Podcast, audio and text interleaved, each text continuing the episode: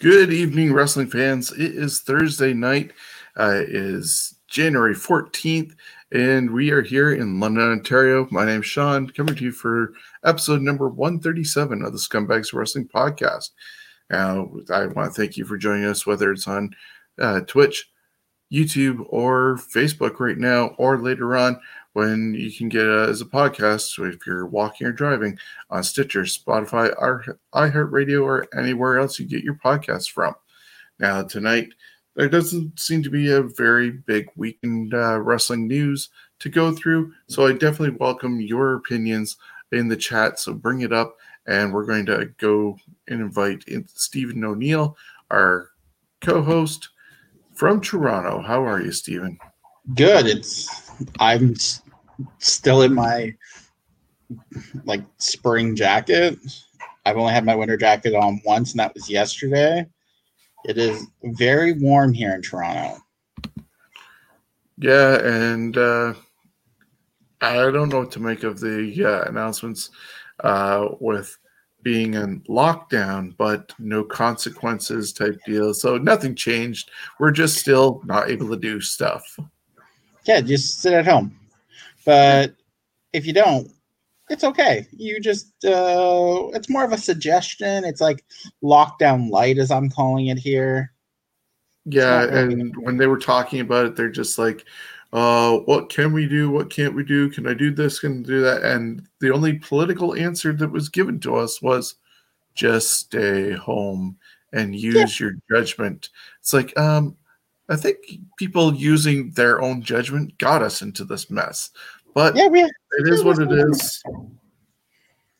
Yeah, judgment people shouldn't be using it because they're not that smart. No, but it is uh, Thursday night, and we know what that means. It is news time. So uh, I know you have some results from uh, last night's uh, shows to talk about. We're going to get into some news first, and then talk about that, and uh, run down the card for this Saturday's um, Impact Wrestling Hard to Kill because Kenny Omega and uh, the Good Brothers, who did stuff last night on AEW, are going to be on that pay per view. And then we'll look at the four matches at the Royal Rumble and check out of here. So let's start. Um, one of the biggest news uh, articles that uh, came out was on Monday, just hours before uh, Monday Night Raw started, and Drew McIntyre got COVID. Uh, so he was supposed to go against Randy Orton in the main event. He also uh, addressed Bill Goldberg's uh, challenge to him. He at least did one of those two, and WWE finally did somewhat of PSA uh, about wearing masks and not getting COVID, uh, using Drew as their poster child for the first time ever, considering AJ Styles and Renee Young got in trouble for admitting that they had COVID. But now Drew McIntyre's right out there on Monday Night Raw going, I got it. And I'll take on Goldberg. So, your thoughts on uh, all that with uh, Drew? Doesn't surprise me. I was reading or listening to Dave Meltzer. Um, he says that there's a COVID outbreak at uh, WWE, AEW, and Impact because of holiday commingling ho- holiday parties, and I'm like, shocking. Yeah. So it'll be interesting to see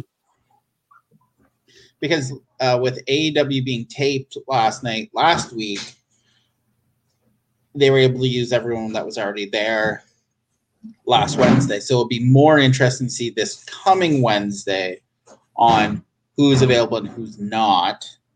I don't know if NXT was pre-taped last week, like last week for this week. It was it live this week? Yeah, I think they're still doing live every week. I haven't heard uh, anything different. I've also heard the uh, rumor that somebody who's currently in a uh, on-camera storyline on SmackDown has not been named, but has uh, COVID. So we'll have to see who. Sorry, say that again. On, somebody on SmackDown who's in a current storyline and has obviously appeared, I guess, the last couple of uh, episodes of SmackDown apparently has COVID. They haven't named who that person is, but I guess if we look at uh, tomorrow night's show, you can only speculate. It, obviously, I'm guessing it's not somebody big like a Drew McIntyre to go, oh, that's who it is, and wear your mask. But it's just going to be somebody disappeared. Could be as somebody like Otis or whatever. It's not on. I, I mean, it was only bound to happen. I mean, it's been really the wrestling promotions have been pretty lucky up till this point um, to not really have an outbreak, like a big one. I would not surprise me if this one becomes fairly. Yeah, yeah, especially with, so with AEW being taped last week, like this show being taped last week, be more interesting to see next week who's missing. Yeah. Well, we already saw that the, they were commingling anyways because uh, Brodie Lee Jr. was the uh, taking on Adam Cole during a AEW uh, party. So you know, obviously, with uh, Cole being in a relationship with Britt Baker, they he was at that party, and so you know, there's NXT and AEW commingling. That happens. Yeah, but it'll be interesting to see how far the extent goes because if it goes from yeah uh, i mean we'll talk about it but i know impact has a pay-per-view this week well how much of that has it spread and then i know they're doing because i meltzer was talking that they're doing three or four months of tv this weekend through early next week as well, or mid next week. So it'll be interesting. If someone's away due to COVID, how do they work them back into a storyline? Yeah, uh, I had also heard that they were going to uh, possibly go down to Miami uh, for a month as well and do five well, that's including the paper. Yeah, because that yeah, AEW's supposedly moving to Miami for a month starting February. But I'm talking, um, sorry, Impact because they tape. Okay, yeah. They're taping. They've got their obviously their pay per view Saturday. Then they're taping three or four months of TV the next few days after that. Well, if someone's away due to COVID, how do you work them and how do you work them into what you've taped to make it them to be in a story if you needed them to? So be interesting. Yeah. Um, keeping with uh, the idea of Drew McIntyre, uh, he, as I said, he accepted Goldberg's challenge uh, for the Royal Rumble, so that's going to happen on 31st uh, as long as Drew gets cleared. But if Goldberg, for some reason, ends up winning the championship, he's going to get his apparently his first WWE championship. Uh, because the way they name uh, different belts, but uh, he will also be the oldest person to hold the title at 54 years and some odd days. And that will beat out Vince McMahon, who currently holds the record, I think is 52 years uh, when he held the title, thanks to Steve Austin helping him. So a 54 year old Bill Goldberg could be WWE champion. Why? I honestly don't see it. I hope not. I don't I don't necessarily have a problem with the matchup itself, but I don't see Goldberg winning. There's just it doesn't it, it just wouldn't make sense unless you're doing something unless Goldberg the only way and I'll tell you how this would make sense to me. Goldberg's going to win that means you're probably going to see uh, Brock Lesnar come back and beat him for the title. And then you'll have Brock versus Drew WrestleMania again, but hopefully in front of crowds. So you don't um, see it being Goldberg winning uh, the title potentially and uh, putting t- champion versus champion with Roman at WrestleMania? No. Okay. Because you would see. So how I would see this is you'd have Goldberg win if you're going to have Goldberg win on at WrestleMania or at Royal Rumble. You then have, you know how they always have the Elimination Chamber in February before. So McIntyre wins the Elimination Chamber. He then gets the Raw title shot because uh, SmackDown first. They'll go after the SmackDown title. But at that pay per view, Goldberg loses to Lesnar. Lesnar versus McIntyre at WrestleMania in front of people to give Drew McIntyre his WrestleMania moment. That yeah, is how I would.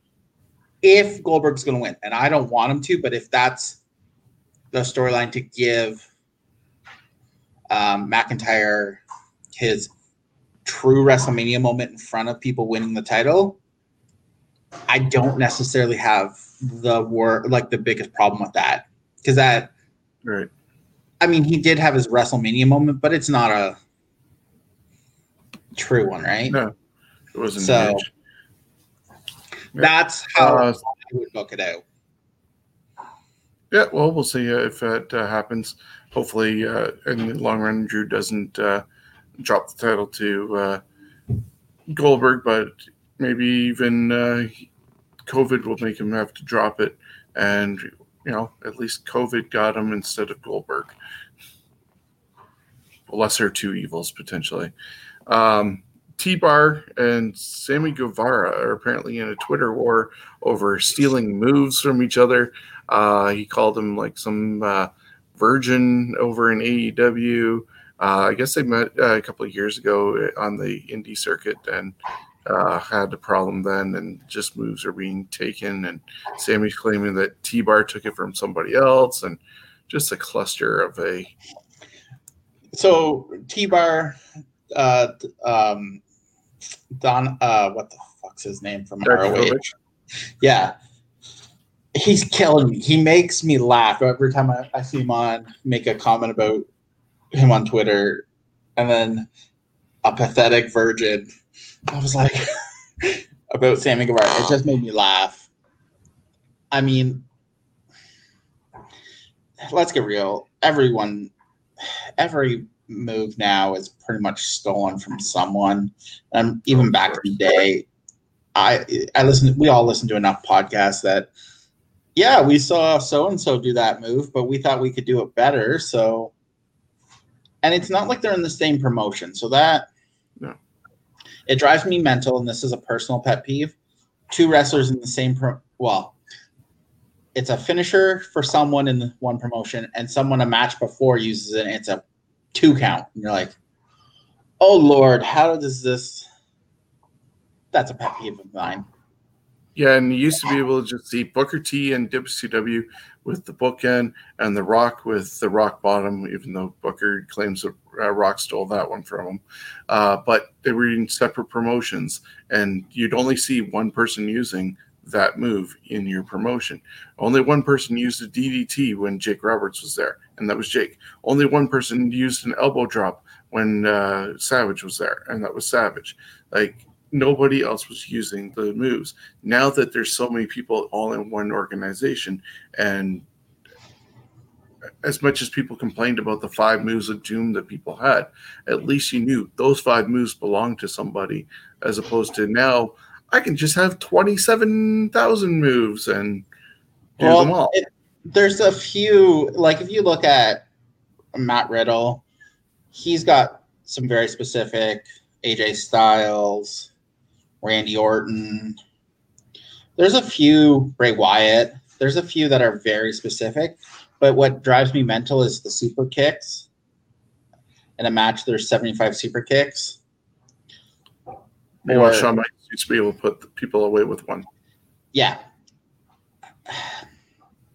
There's just too much of the same move, and then two a match later, it's the finisher, and you're like, is it though? Yeah. Why why did he kick out eight times, but he took it in one and he's dead? I don't yeah. know. It's crazy. Uh, Ricochet could be on his way out. Uh, he apparently uh, did uh, not sign a new contract. He signed a three year deal, I think, in 2018, early 2019. And uh, you know, unfortunately, with the way the economics of uh, WWE is right now and not being on the road, they're going to be offered lower contracts to stay, and it's understandable because they're only working once or twice a week, depending on if they're on a pay per view. But it's funny because Matt, Matt Riddle was just offered 400 supposedly a three year deal extension, which supposedly signed worth four hundred thousand dollars a year, plus fifty thousand dollars for every match in Saudi Arabia. So you have two of those, that five hundred thousand, half a million dollar contract. I would ass- I sh- would guess Ricochet would get the same offer. I mean, the only thing I can think of, from what I read, his contract would be up in and around the 18th ish of this month of January. I, where's he going to go if he doesn't resign? The independence isn't what it was before COVID. AEW, I guess, but where do you slot him in? And I guess he could end up in Impact, but if they're taping, say, this weekend for the next three, four months, you don't really have time to, to slot him in there. So are you going to pay him to sit on at home for two or three? Like, so I would, I would guess if it's not WWE, he's, it would be AEW, but where would you put him in AEW? I don't well, see. You, I don't know. You still have your uh, mid card uh, that's sort of building with your MJF, uh, Sammy Guevara, Jungle Boy, Darby Allin uh, type characters, but that can get crowded up uh, pretty uh, quickly too because Ricky Starks is also there. so it could be some really good matches, but you know, at the same time, AEW is supposed to be getting their third hour somewhere in the schedule, so you could have guys like that, but there's still plenty of guys not being used and relegated to dark. Well, and from what I understand, it, the one hour show that AEW supposedly is going to have is going to be more I think they called it elevation. So more of the guys from Dark will go to that show and actually be able to sh- showcase the guys that are not putting on um, Dynamite, which to me, I would actually go the opposite. I would go your one hour of dark as your people who need the rest the the training and the exposure but you're not really putting anything into it have the second hour of dark be you're the guys you want plus if you're going to have another hour of television on a network would you really want it to be Nobody's. Yeah. Yeah. It's not going to impress people uh, to tune in and watch. Um, so, yeah, we'll have to wait and see what happens. Uh, maybe Ricochet will stay, but, you know, at the same time, if he stays, what else is he doing? He's been jobbed out so much by uh, the Hurt business and now uh, Retribution. He could so go back to, to build, uh, build back up or go back Okay, well, Shawn froze, so I'm not really sure where he was going. Um, we're just going to keep moving on. We're going to go to results from last night's shows um, AEW, NXT, and MLW Fusion. Actually, one other piece of n- news the uh, Dusty Rhodes Tag Team Classic will continue tomorrow on 205 Live. Uh, it's been announced the Bollywood Boys will take on uh, Legado del Fantasma. Um, and Killian Dain and Drake Maverick will face Curt uh, Stallion and August Grey. Um, so those will be two of the matches on 205 Live, um, with them continuing the Dusty Rhodes Tag Team Classic tomorrow, which interesting that they're putting it on 205 Live, but trying to get some eyes there, which kind of makes sense wouldn't have been the matches I would put on there, but not bad. Did you have? Are you back? Yeah, uh, I got a message that I had a weak signal, so I apologize for those that uh, saw me drop out. But Steven, thank you you You didn't drop out. You just froze on the screen. Oh yeah, I had a screen of black and with uh, circles uh, going, and I'm like, uh, where are you? Hello. Um, anything else for news? I just did the the Desi Rhodes Movement Classic. They're having two matches on uh, 205 Live tomorrow, which yeah, I caught uh, what you said. Uh, you want to give the other results for? Okay. So we're gonna go. We're and gonna then we'll go. we'll go back to news after. All right, we're gonna go the three shows. I ranked them one to three, one being the best, three being the worst. This week, we're gonna start with MLW. It's gonna be the worst show that I saw yesterday. Um, Salina De La Renta was the executive producer. Um, God, it's okay. Um, Low Ki versus Buddy Heavy literally was about 15 seconds. Low Ki charged uh, Buddy Heavy and hit him with a heavy forearm. Buddy went out cold. Uh, the Lone Wolf of Brooklyn went, won the match via knockout. Post match, Low Ki said he wants to fight King Mo next. Um, they then showed uh, Lio Rush win over Marlon Mylan Reed last week for the MLW Middleweight Championship. Um, they talked to him. Then, then this is where it gets, and this is why it became number three. So Konnan was supposed to join them on commentary because there was supposed to be a big announcement. Uh, Sel- Salina De La Renta um, supposed to be doing something with Konnan. who was nowhere to be seen, and um, she basically made her way back to the commentary booth. She has an idea where he is. Um, she has production to roll a, a clip. It really wasn't anything important. Um, Matt's then they show a clip of Mads Krugger versus Alexander Hammerstone for the Openweight Championship that ended last week that ended in no contest.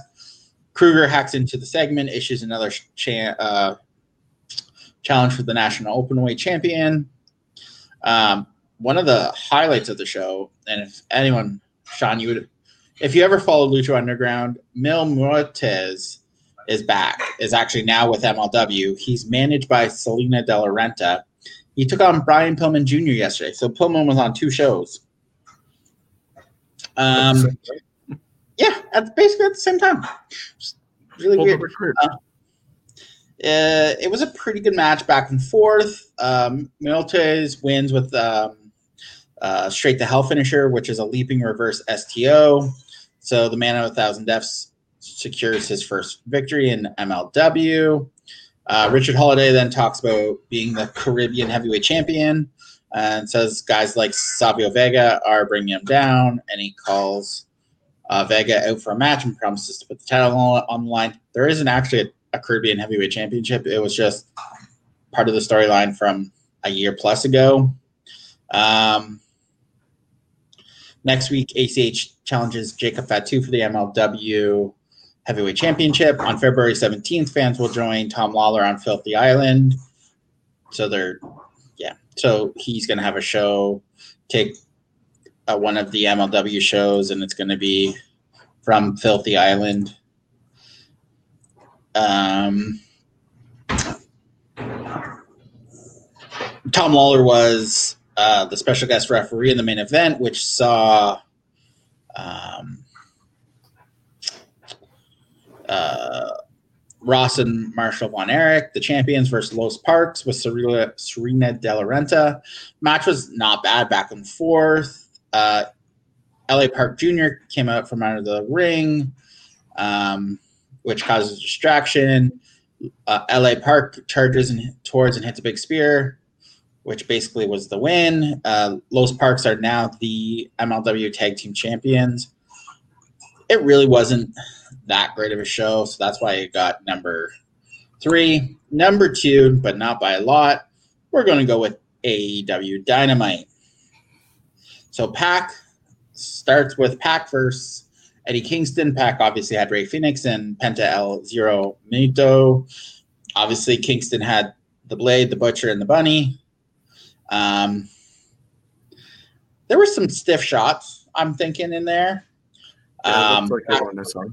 there was a few that looked live rounds. Pac won via the uh, what the Black Arrow. Then after the match, after the bell rings, he put uh, Eddie Kingston in the Brutalizer, and then for some reason, Lance Archer and with Jake Roberts ran out. And then Archer told Pac he needs to get on the same page as them, and then they just left. And it was very odd. And he, Yeah, and he, Jake Roberts wearing that what he wore. I was just, what are you wearing? Just Yeah. horrible. Now, this is probably one of the worst matches I've ever seen. Miro with Kip Sabian and Penelope Ford versus Chuck Taylor and Pockets. This match seemed to last about 15 seconds. The stipulation was if Taylor lost the match, he'll be Miro, Miro's butler. But last week they called him the young boy, but I'm guessing they didn't use they couldn't use that. Um, seemed to take out no time. Miro won with I don't know even know what he's calling it in AEW. Game over, I think it is. Yeah, it wasn't an entertaining match. Um, And very predictable that that was going to happen. yeah, it wasn't even like I was surprised. Um, backstage, Dasha talked, and Dasha is really good. She's probably one of the best backstage interviewers in any company. I'm just putting it out there. Uh, Dasha was with Private Party and Matt Hardy after they signed. Everything seemed good, and then Quen freaked out about Matt Hardy taking 30%. And Hardy then said, told, should have told told them that they should have read the fine print. Quen called Hardy uh, money grabbing Carney. And then he's Hardy said basically when they first got there, nobody cared, but he did. Matt Hardy tells him ultimately when he says jump, they will say how high. It was a very awkward interview. It's almost as though they're doing Matt Hardy as Vince McMahon. Yeah, Well, that's what I started to think, and then I'm thinking, this isn't what would is entertaining, but okay. Um, the inner circle then came out for their New Year's resolution. this was dumb. Um, it was the dumbest thing I've seen in a while. Uh, Jake Hager, Chris Jericho basically says it's going to be a huge year for the group. Jake Hager says championships are the big goal this year. MJF says he wants to strengthen their bond with other members. Also, fat people got to go. Ortiz wants to improve a family recipe. Uh, and then Jericho says that by the end of the year, him and MJF will win the AEW Tag Team Champion. Santana then says, "You know, you picked up Santana and Ortiz to be the tag team of this group." And then uh, Sammy Guevara jumps in, calls Jericho a tag team slut, which uh, this is where I had to pause it for a minute because I was like, "What is going on?" Um, I didn't get it either. And then basically it kind of went on, and then go uh, Sammy Guevara and MJF looked like they were going to get in each other's started getting each other's face. Hager got tells Guevara that MJF is cool, that calms him down. Jericho says Hager and Warlow, like Hager and Wardlow did last week, it should blow off some steam. So the official tag, the winner of next week's match becomes the official tag team of the Inner Circle. I know it seems like a lot, and it hurt my head. It took me a while to watch this. So next week we have MJF and Jericho versus Santana and Ortiz versus Sammy Guevara and Hager. So Or Sammy Hager. Yes. And then MJF said they're still the inner circle and we're better than you and you know it. This segment that seemed to take about five minutes took me about 35 minutes to watch because it was painful. Yeah, uh, have- I thankfully had mine on mute for a bit because I was recording with Jonesy for the uh, week in history, but I was watching it on TV and going, "Oh my god!" It was captioned. Yeah. Um, then this was probably this is when AEW is at its worst. Is when they try to do clever things and they don't know how to do them. Um, then Alex, Mar- Alex Marvez, who's the worst t- uh, backstage announcer, talks with Dark Order and wonders what's next uh, after losing their leader, Brodie Lee, which I thought was a little creepy how he said it. Evo Evil Uno says uh, they have to be better people and do things, everything in Lee's name. And next week, uh, Adam Page should join the Dark Order. The group pulls Page in, who was having a drink standing there, which was weird. And then basically next week after them, there's a six way match or six, yeah, six man, six man match. Page is going to tell him if he's going to join the group, and then he continues to drink. Um, they're having AEW uh, Dynamite Awards on January 27th on Bleacher Report Live. I'm not going to be watching it. Then a recap of Darby Allin versus Team Taz's feud, which was actually really good. Did you see that that little montage of Allin versus Team Taz's feud? Yeah, it was a, a good montage. Uh, so they must have got some tips from WWE somehow of how to do. Uh, yeah, it was a videos. A good one. Then Dasha caught up with Kenny Omega, Don Callis, and the Young Bucks. This was kind of entertaining. Uh, Callis says it's fantastic to have the band back together. Omega asks if they want to do their elite entrance. Callis says the Young Bucks should get their own entrance. We all knew where this was going, and they should head out on their own. And Omega goes along with that and heads out for his entrance. Uh, Kenny, so this is the match: Kenny Omega and the Impact World Tag Team Champions, the Good Brothers versus the Varsity Blondes and Danny Limelight. So after Omega's entrance, Callis goes on the mic and announces that um, the tag team partners are the Good Brothers instead of the Young Bucks, which kind of makes sense if you read that. Uh, I think it was Balding Buck hurt his leg last week after the 630 from Jack Evans. One of them hurt their leg, couldn't really put any pressure on it. And if they tape the next night, kind of makes sense. I'm sure this was a last minute. Um, well, I don't know because uh, the uh, Good Brothers were already there from the night before, and this definitely gives them more spotlight with the fact that they're going to go uh, Saturday night as a team. So yeah. even if uh, the Young Bucks were not injured, I could have seen this happening. Hmm. Uh, Bass, uh, Dasha was backstage with the Young Bucks and AEW president Tony Khan as they watch monitor.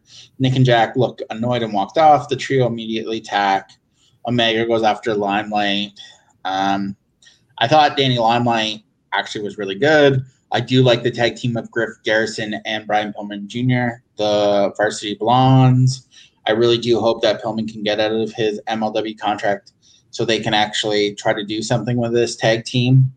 They actually look like they could step into a tag team um, program with some of these tag teams, especially yeah, later on. I think he's one step closer with the fact that he's no longer with OVW.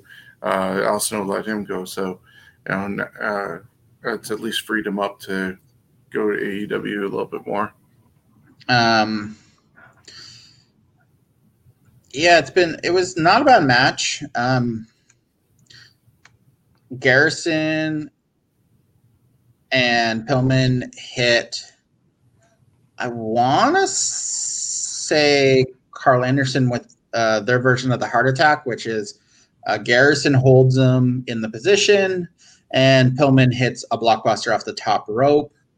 Um, it would it's what they've used as their finisher on um, Dark, so it was very interesting. Um, then the winner is Kenny Omega and the Good Brothers. Anderson and Gallows hit Limelight with the Magic Killer. Uh, one, two, three. Then Moxley obviously comes out. Doesn't really care who's in his way. It looked started okay and it turned dumb. But then I got really confused because Penta and Fenix came to even up the odds. and then what? I'll. Then the Young Bucks. Bucks, yeah, and then the help uh, Young Bucks came out. Uh, Penta, Fenix and Penta hopped in the ring and gave Matt and Nick double super kicks. Omega walked off with Callis as the brawl continued. Really confused. Now, I missed that part because my TV froze. We were talking. Me and Tom were talking about this before we went came on. So I missed what as Shawn put was the worst thing ever. And I'm just going to read this. So it was the waiting room with Britt Baker and Reba with the guest Cody Rhodes. Um, seems like Baker cracked a few jokes at Cody's expense, including his neck ta- neck tattoo. Cody came out and got some sparklers for his pyro. Baker uh, gives congrats on Cody's child. Jokes they'll probably have an a- jokes they'll probably have an action figure before she does, which seems amazing. Uh, then Thunder Rosa's video. Oh, before Cody can even say something, Baker said she had another surprise. Uh, brought out Jade Cargill. Cargill took the mic from Cody.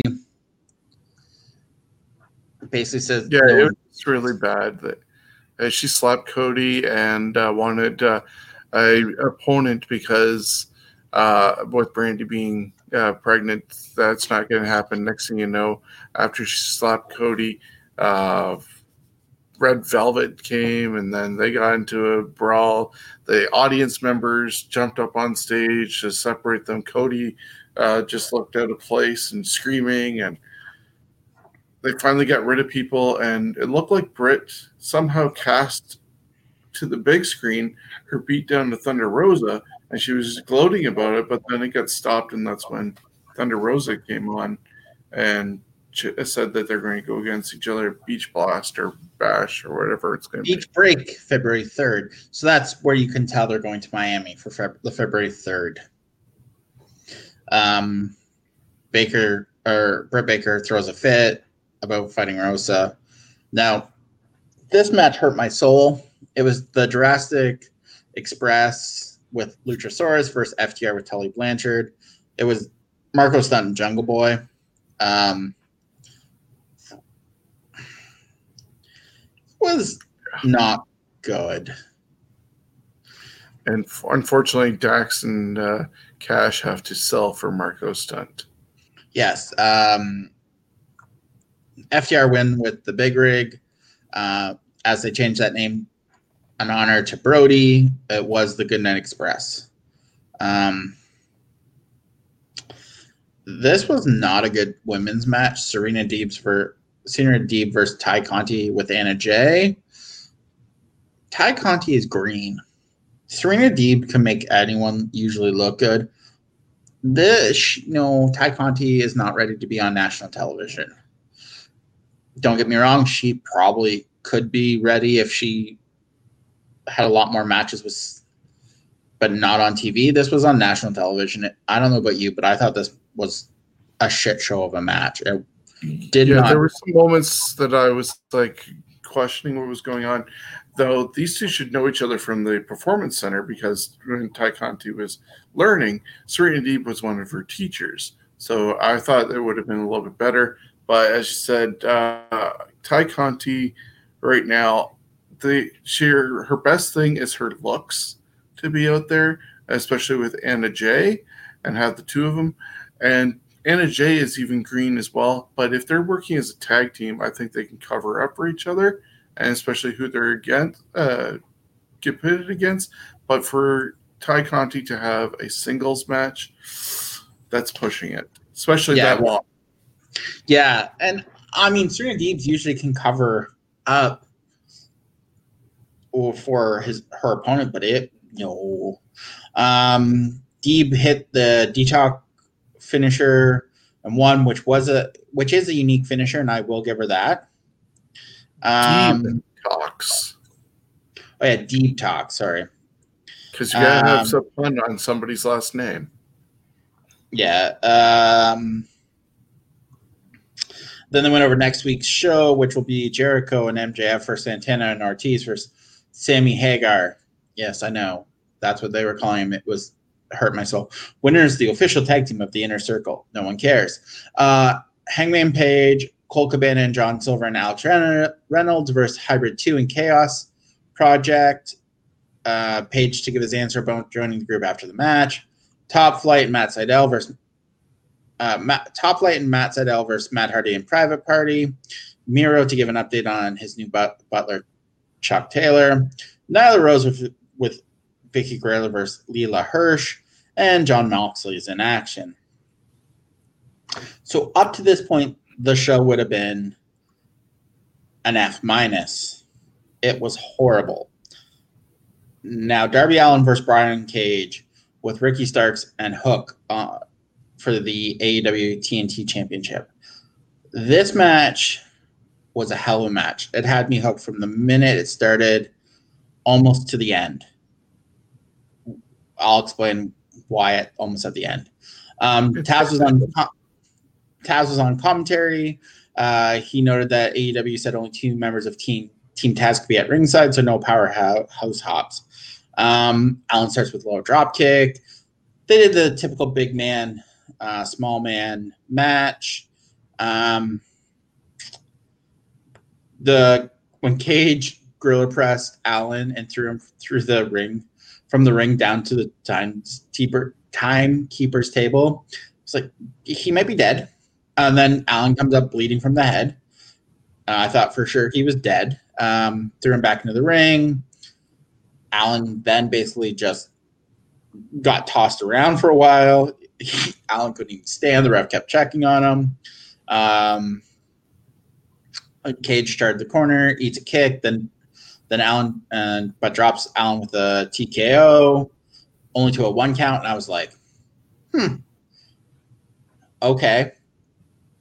Um, Cage then triple power bombed them and released him on the third. Uh, Allin then flipped uh, Cage the middle finger. Cage power bombs them onto the ramp, and I thought, okay, how about we not kill this person on national television because he's probably going to be a future world champion for you. Um, he then Cage drags Allin all over and hits a deadlift suplex from the second rope. Cage goes for the cover and it's a one count again. Starks then is having a nervous breakdown. Cage walks over to the steps, drags him. You kind of saw this was going to happen. Cage um, on the apron with Allin. Allin gets in the ring, drop kicks, bites Cage's hand, hand um, and then Cage flops and hits the steps. Then uh, Darby Allin hit a coffin drop from the second rope, and I'm pretty sure I heard the air rush out of Brian Cage because even then, even though it's 100 pound different, that's still a good drop. Um, Allin gets back in the ring. Cage almost gets counted out. Um, then there were some stiff slaps to Brian Cage. Uh, springboard caught midair. Allin bites Cage's face. Um, Allin with an over top stunner ties him up. The feet with the belt, which I thought that was unnecessary in this match. Could have got a, something else out of that. Um, because it wasn't the finish. If that was somehow tied into the finish, I could have bought it, but it wasn't. It was just a spot. Um, Cage shoves Allin away to get the belt off. Then he hit a code red, which I thought was impressive that that match or that move happened. Uh, shotgun drop kick to Brian Cage. It was a two count. This is where it gets stupid. Hook gets up on the apron to distract the referee uh, as Allin is up on the second rope. Start crotch crotches Allin. The lights go out. Sting shows up and smacks Cage with a bat. Cage that goes to the second rope on Allin's shoulders, hits a crucifix bomb. One, two, three. Sting gets in the ring and stares at Allin. The team Taz leaves. The snow falls. This was not the finish of the match it should have been. It was. It did not do anything for Brian Cage. Didn't do anything for Darby Allin. Sting came no. out with this fake looking throat swing, like choppy half-ass thing to Ricky Starks. Ricky Starks then has to take a bump. It just could have come up with something a little more creative for that finish. Yeah, it's a weird thing with uh, Sting. Like, I think they're overusing his two minutes that they bring him out for. Uh, we had a talk a couple weeks ago when uh, uh, Holden Albright and uh, Chris Maloney were with us, and we were talking about Sting. And oh, what else would you do? And you use him as manager, but that's all well and good if he's not overshadowing everything that's going on around him and he's only there for like two minutes. That whole yeah, big match. It blew my mind. It it took that match probably from an A to like a B minus. It dropped that finish. I would have liked to see something different. Have the lights go. Don't have Sting come. Brian Cage is looking for him. Roll up. One, two, three I can buy that. He's looking for Sting. Lights go out. Brian Cage and Ricky Starks are standing close to each other, looking drop kick. Cage runs into Ricky Starks, roll up one, two, three. You could have done and not had Sting come out. I know you're paying Sting probably six figures, but this isn't helping because you can already see it's going to be Darby Allin and Sting versus two members of Team Taz in some sort of cinematic match, and it's going to hurt all of our feelings. So let's go to what I thought was the best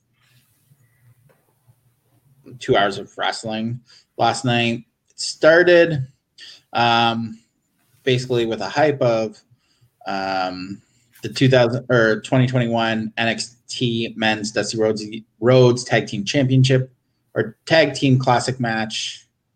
Um, starts with Shotzi Blackheart versus Candice LeRae in a grudge match.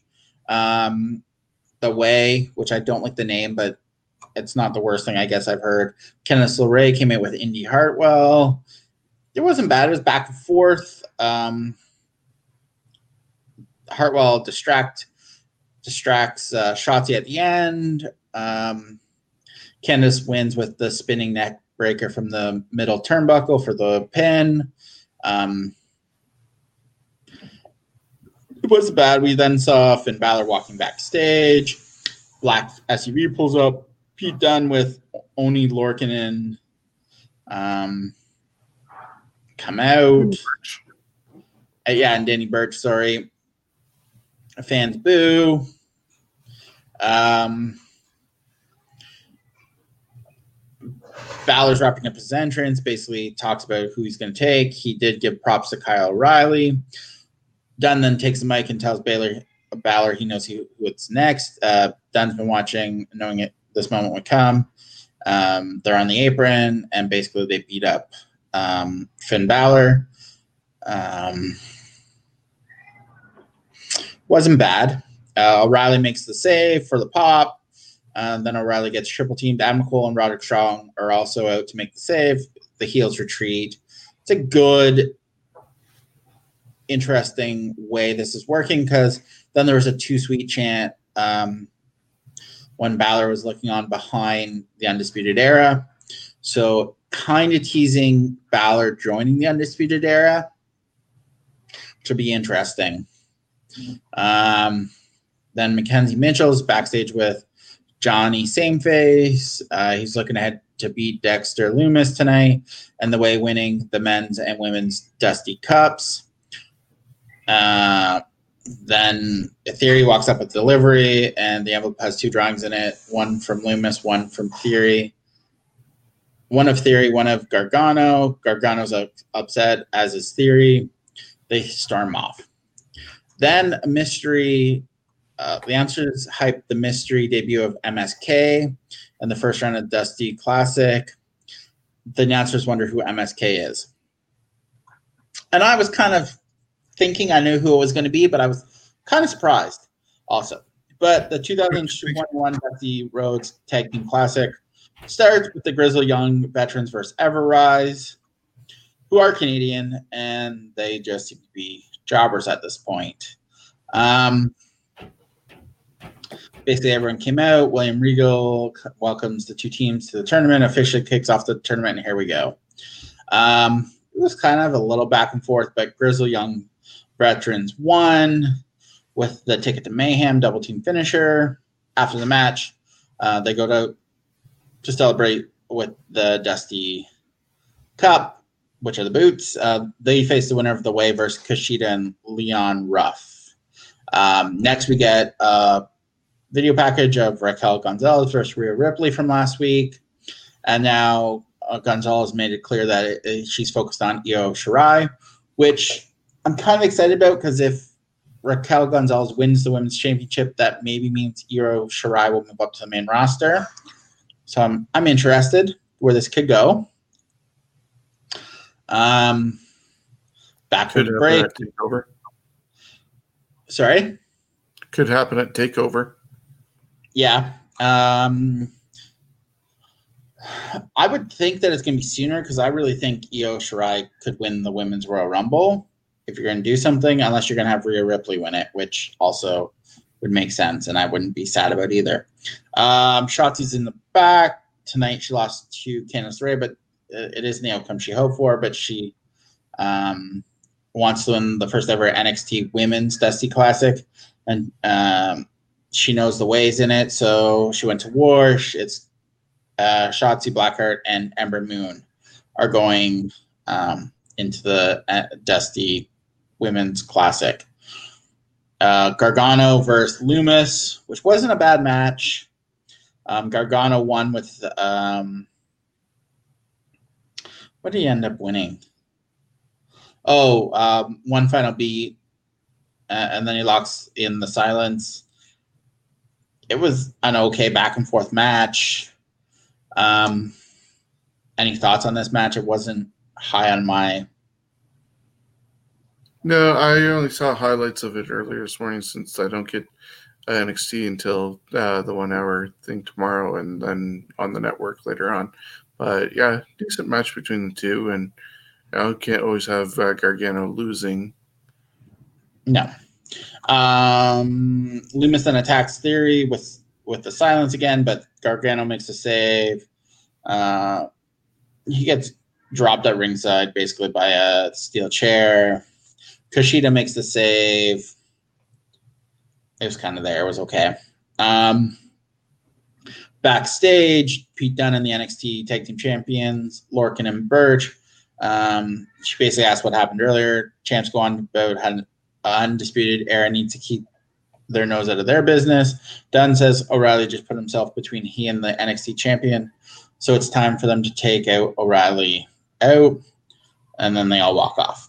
Then uh, Ciampa and Theory, which was supposed to happen last week in the fight pit too. Um, basically, we're all together. Um, says it's going to happen next week, which I'm kind of looking forward to. Um, it's going to be interesting. And then back again, Undisputed Era is backstage with McKenzie. They aren't worried about Pete Dunne, Lorcan, or Burch. Says he'll be back at ringside for tonight's uh, Dusty Rhodes Classic to make sure nothing of the way happens. Adam Cole and Roderick Strong are look to advance. Now, match two of the Dusty Rhodes 2021 D- Dusty Rhodes men's was MKS versus Jake Atlas and uh, uh, Swerve Scott. And the new tag team MKS is Wes Lee and Nash Carter.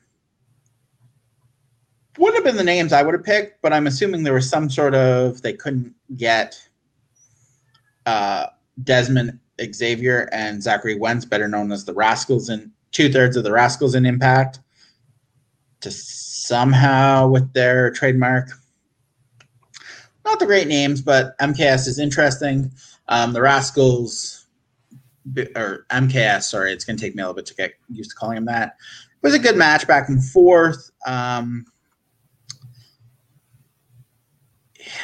they have they've won with their double team. Uh, Lee hits the running block blockbuster on swerve while Carter's holding him. I forget what they called it um, in uh, Impact, but it's their finisher. Um, MKS wins after the match. They go celebrate. They were very emotional by the cup. Um, they're going to face the winners of Curt Stallion and August Grey versus Killian Dain and Drake Maverick. Um, then we get a. So I'm interested to see where they go and what actually that name stands for. I'm hoping they'll explain it. Uh, we got a promo for the first ever NXT Women's Dusty Road Tag Team Classic. We'll begin next week with Kayden Carter and Kacy Catanzaro, which is going by Team Ninja versus Toni Storm and Mercedes Martinez, which is a sh- hell of a team. Uh, then we look at Xia Li and Boa's training. Um, then we get a new when we come back from the break. We have a vignette from on Karrion Kross and Scarlett. Um, it's a like a sinister tarot card. Looks like they have their eyes on Finn Balor, which will be hell of a match. Um, Li beat the crap out of some enhancement talent. Um, then we come back from the uh, main event. It was Undisputed Era versus Breezango in the 2021 Dusty Rhodes uh, Classic. So not bad match. Um, Undisputed Era win. O'Reilly got jumped though. Um, it was it was it was good. The finish saw Fandango um, go to the Fandango blocked the Cole's Panama Sunrise with a backdrop. Uh, Fandango went to the top rope to go for a big leg drop, but Cole met him midair with the super kick. It was actually pretty cool. The one, two, three. Then Cole and Strong go check on O'Reilly, um, and that's basically how it ends. So it was definitely a much better card, top to bottom. Now ratings don't. You would think it wasn't. Um, AEW drew 762, up 15% from last week. Um, WWE NXT drew 551, down 14%. So I was kind of surprised by those numbers, but it's the same group. If you add them together, it's the same 1.3 million people that kind of hover back and forth. Back and forth. Yeah, and so. the fact is, they. I think a lot of people watch uh, the AEW show because of it being a part two of the New Year's uh, Smash, and they were probably hoping for a lot better show than what they end up getting. And NXT really didn't advertise a lot except for the start of the Dusty Classic. So, you know, the first round, sometimes people don't really uh, invest in because you know who's going to advance uh, in that. So unfortunately, people saw a worse show, but thanks to WWE Network, they get to see uh, NXT later on. So that I think I've always contended that's one of the biggest problems why NXT does not have bigger numbers is because it's not appointment viewing when you can see it another time. If it was only uh, one showing like AEW is, then you'd have a bigger dilemma of which one to watch. Yeah, I mean, I only and I've been open. I only watch AEW because we do this show. Um, if we didn't do this video podcast, there wouldn't be a chance I'd be watching it regularly. I'd probably do what I do with Raw and SmackDown: read the spoilers, see the results, see if there was anything to watch, find it on YouTube. Um, so, yeah, interesting. Um, well, we got AEW going to Miami for their beach show, and NXT building towards uh, the finals of Dusty Classics, and a uh, uh, NXT Takeover 33, I think it is. Uh, it'll be on uh, Valentine's Day, February 14th. I'm excited for MSK. Will love to know what they're doing with like what how that name, but uh, y- you'll enjoy that match if they show it, um, which I assume they might. But if you can find it on YouTube, you'd enjoy it. Uh, it was definitely typical Rascalz. Um, I'm not a big fan of the names, but I assume they couldn't. Wentz and Dezmond wouldn't sign something. It'd be really interesting when um, Trey Miguel hopefully signs with WWE. Does it become a three man group again? And where it I hope goes. so. Yeah, so we'll uh, look forward to seeing what goes on with that. Uh, jumping back towards the news to uh, quickly try and finish it off if we can. Uh, this week's Raw was a, another clusterfuck of last minute uh, writings. Big surprise there. People left off the show include Nikki Cross, Oscar, The Hurt Business, Ricochet, and uh, uh, Carrillo was uh, there, but they all didn't get used. Triple H was also a last minute addition, and that's when they inserted him uh, to go against Randy Orton. First time uh, he's had any action about a year and a half, and we saw the uh, finish was actually pre recorded because Randy Orton had a cut on his cheek during his uh, brawl with Triple H, but then when uh, Alexa Bliss shot him in the face with uh, fire, it was not there because that got recorded earlier in the day to do uh, the cinematic stuff with that and then the show. Um, yeah, so that's uh, stuff that happened on Raw. Chris Masters said recently in an interview that he and uh, Carlito were not aware of what uh, the ending was going to be uh, at New Year's Revolution when uh, they were in the Elimination Chamber and lost uh, lost two guys uh, to Cena. Cena retained. Uh, they were surprised as anyone else when Vince McMahon came out and said that Edge was cashing in his Money in the Bank. Uh, we saw that happen. Edge uh, was the first one to ever cash in Money in the Bank, uh, scored the title off of John Cena, and then proceeded to have a live sex celebration on Raw. Uh, the finish of that episode, and it's interesting that that came to it was talked about and came about when at the same time as probably Jonesy and I were talking about it on this week in history. Lita was on her Twitch uh, channel last night, and somebody I guess asked her about it, and she said that she was uh, probably going to get fired or was threatened to be fired by Vince McMahon if she didn't go through with uh, doing the uh, segment with uh, Edge, and that's why she went through with it. I guess others she claims uh, also tried to stick up for it and say no, but they went ahead with it. Uh, everybody knows about the slip that happened with Lita, um, and then her career declined from there. She ended up leaving by November and got trashed by uh, JTG and Shad to Cryme Tyme and humiliated. But hey, water obviously under a bridge because she came back and also was uh, a uh, Hall of Fame inductee. Did uh, Mae Young Classic commentary, presented the uh, new Women's Championship belt at WrestleMania. Uh, all her stuff with Trish. So, as humiliated as she was for that, I don't understand. 15 years later, she's bringing it up as uh, Vince also being an evil guy. Yeah, exactly. So uh, the timing is uh, definitely a thing, but she's in, is saying that uh, Vince is going to fire her if she didn't go through with it. So it just makes Vince more of an evil bastard. Uh, Nikki Bella uh, said on an episode of Pretty Big Deal podcast that uh, she would love to be uh, part of WD Creative for the women, just like Daniel Bryan is uh, right now with SmackDown. She's finding him inspirational. God forbid uh, what sort of storylines would come about if uh, Can't be any worse than what we've got now. Well, true, and uh, I mean, the, here's my thing. Hold on, Shawn.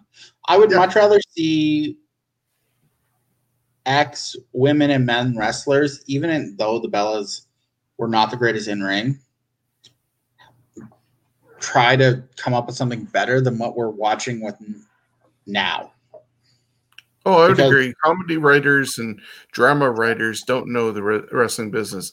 The wrestling business thrives better when is former talent knowing how to construct a storyline, how to con- make uh, people feel emotion, and how to do a proper match than these guys who just came out of school or, or off the uh, latest comedy that went down on NBC to come up with storylines.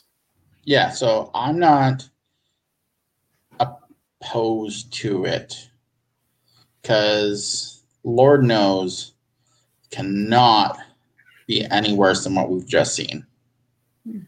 Well, both twins ended up praising the current women. They uh, really uh, like Sasha, Bianca Belair, Rhea Ripley, uh, Alexa Bliss, and uh, Liv Morgan. So who knows if they'll uh, get a chance. They also want to be able to come back when they get in shape and try and uh, win the tag team titles. I don't know how that's going to go with Nikki's neck, but that's a dream at least of theirs. Uh, the McMahon family donated over $37 million to Donald Trump's campaign, and Chris Jericho, who claims to not even be political, donated almost 40000 to uh, Trump's campaign. So, in the case of McMahon's, when Mick Foley is asking for them to take Donald Trump out of the Hall of Fame because of all the crap that happened uh, last week, I don't know if that's going to happen anytime soon uh, because of the friendship and the money that's been involved with the McMahons and Trumps over the years. Uh, WWE is rumored to be uh, doing more romance uh, angles coming up. Uh, this could be one of the reasons why, even though it was a screw up a week and a half ago, now Ric Flair and Lacey Evans are somehow connected uh, thankfully, we're, I guess, ignoring the real life of the fact that Ric Flair is with Fifi the maid. Uh, yeah, horrible storyline. I get it. Father and daughter feuding. Why? Yeah. yeah, I swear to God, this is this is where I can see this going because I wanted Uh, and I know it will. Evans and Ric Flair versus Charlotte Flair and Andrade. Oh God. I, are you telling me that you can't see WWE doing something that ridiculous? But Flair's not supposed to wrestle. He, they've held that to him. He's actually lived up to it since Shawn kicked him in the face let's not uh, acknowledge what happened over in TNA because that doesn't exist. But are you telling me you can't see that happening? I can see it happen, but I don't want it to happen.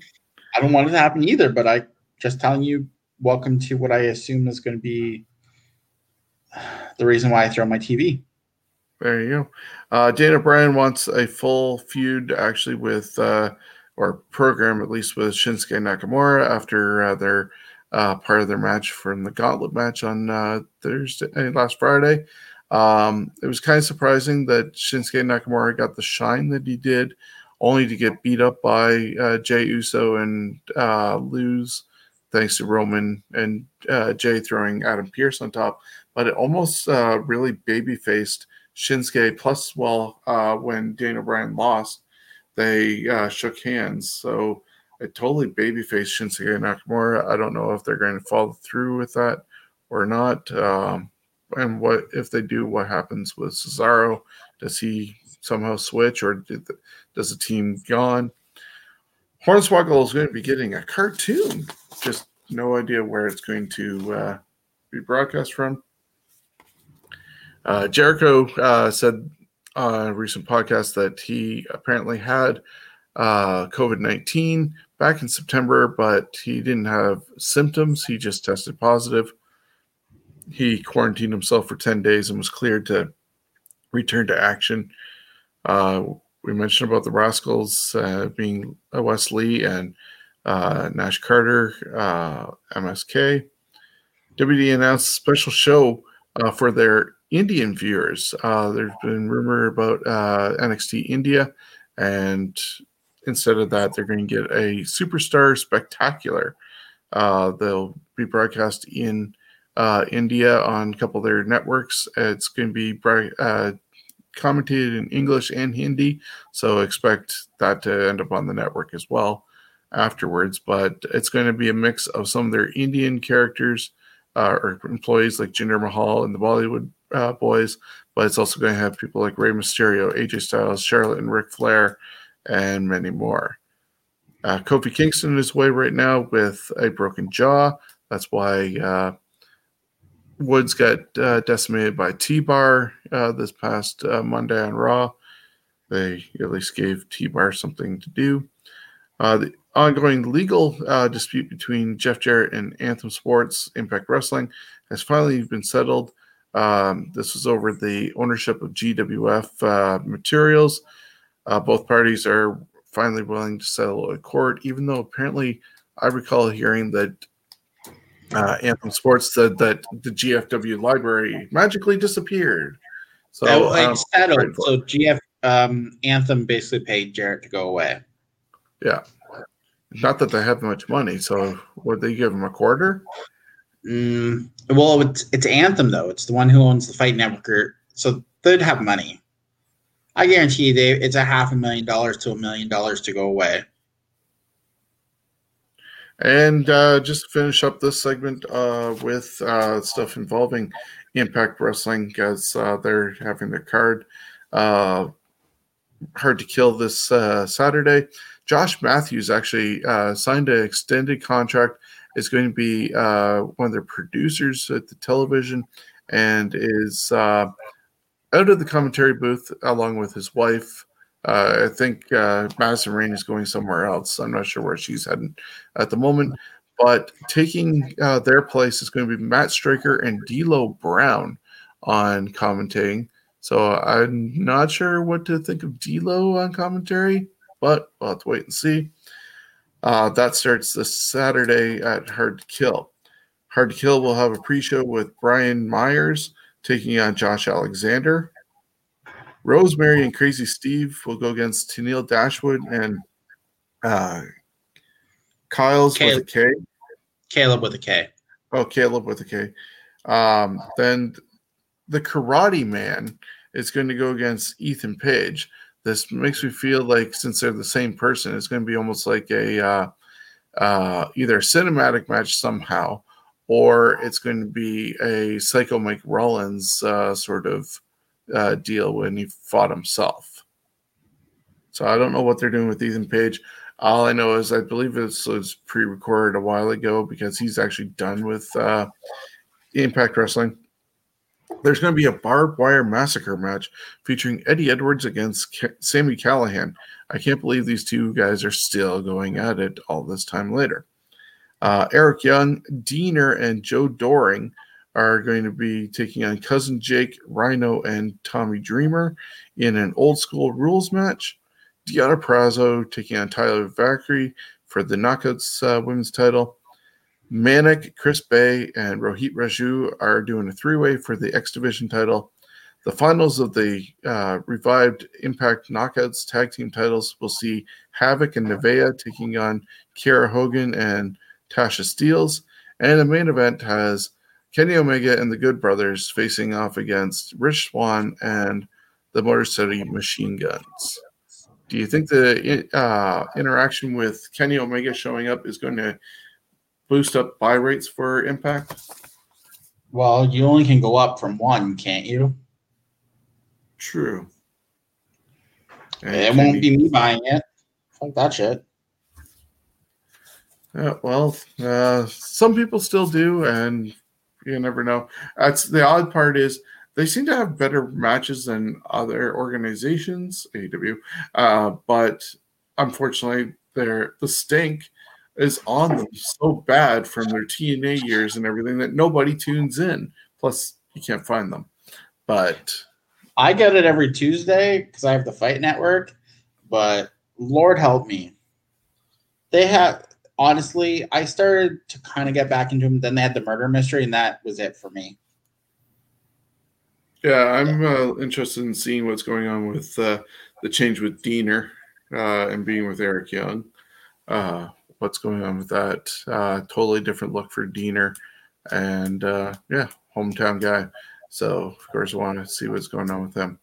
Um, then Royal Rumble uh, 2021 is happening on January 31st. Uh, Vince had wanted to get fans in there, but the crew does not want to move all those TVs just to try and get some people in there, just to have to put them back in there for Monday. So I kind of get it, but you know, Vince's thought is out the window until hopefully maybe WrestleMania if he gets his way over at uh, Raymond J. Field Stadium Fieldhouse Stadium. I expect there to be fans for WrestleMania. It'll go back to the t- traditional one night event. Uh, it's who knows between now and then though. There's so many. Yeah. It seems like it's around the corner, but at the same time, it's so far away. Um, there are four matches so far announced for the Royal Rumble. Uh, Drew McIntyre against Bill Goldberg for the WWE uh, Championship. Roman Reigns against Adam Pearce for the uh, Universal Championship. May happen, may not. We'll have to see the build up for the next couple of weeks on that one. And then the Royal Rumble matches, the women uh, will have currently Nia Jax, Charlotte Flair, Bianca Belair, Bayley, Mandy Rose, and Dana Brooke. There's still obviously room for uh, 24 more women to sign up for, and I'll have to dig them up. And the men's uh, Royal Rumble has Daniel Bryan, Bobby Lashley, AJ Styles, Randy Orton, Otis, and The Miz. And so that happens on the 31st. Uh, just one comment here from Chad. Drew has to give the belt back Monday because he's not going doing good with COVID. Okay, well, we'll have to look forward to see what happens on Monday if that uh, happens. I haven't seen a uh, report from WWE.com uh, yet. I'll uh, check on that after we get off the air here. Um, but yeah, so that's all the news. That's uh, what Royal Rumble's looking like at the moment, barring any changes. And Hard to Kill happening Saturday for Impact Wrestling. Steven, do you want to plug anything uh, before we get out of here? Uh, well, we have Fantasy Warfare going on that we tape that we will drop every Wednesday. Uh, Razor Ramon won the Intercont- WWF Intercontinental Champion. This week, I'm not sure if we're doing WWE US Champion or WWE Intercontinental Champion. We haven't really decided. Look US for that champion. on. Oh, US. We're doing WWE US Champ. Look for that on Wednesday at six o'clock. Um, on Monday, look for the CW and uh, Canadian Pro Wrestling Hall of Fame. Uh, I'm an official contributor to the uh, CWN now. Look for some more information probably that day about upcoming stuff there. Yeah, for that, there's eight categories uh, that have been announced uh, men's, women's tag, uh, legend, uh, there's a uh, sharpshooter for up and coming male, siren for up and coming female. There's a honor award for uh, people in the managerial roughing uh, sort of podcast journalistic side of things, and also MMA award. And then there's a ninth award, which has not been officially announced yet, and uh, you need to tune in to find out who is getting that and what it's about. Uh, it will be part of the traditional nine uh, going forward after uh, this year, but we want to keep uh, the ninth one secret until uh, Monday night. So uh, we're going to have a couple of interviews with some of the recipients and just two hours, I believe, for looking at between seven and nine on Monday uh, with myself, Chris Maloney, and I'm not sure if uh, Steven is available, if work is in the way, but definitely well, join. We'll see. We're gonna maybe move things around. We'll see. But I gotta head out. Definitely join Chris Maloney and I for that one. Thank you, Steven. You'll have a great week, and we'll catch you next time. And just to finish things up, uh, you can also catch Chris Jones and myself uh, every Thursday at noon for a look back at the week in history, and uh, we run down everything birthday wise and former events. And be safe, everyone, in this lockdown. Thank you, Chad. We definitely hope to uh, do that, and uh, that goes for you and all our fans as well. Uh, thankfully, who are watching tonight on Twitch, YouTube, Facebook, and listening to us anywhere you get your podcast from. Uh, like, subscribe, share, build up this community. And as I said, uh, Chris Jones and I do uh, this week in history. Uh, look for us on YouTube and on Facebook.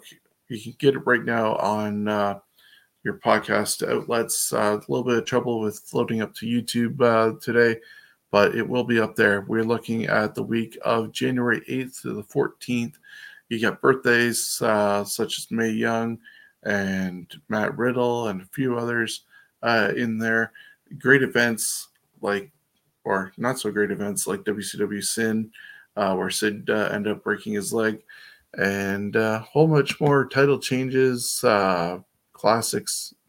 Be there, watch us, enjoy it, and uh, give us some feedback on any of our shows.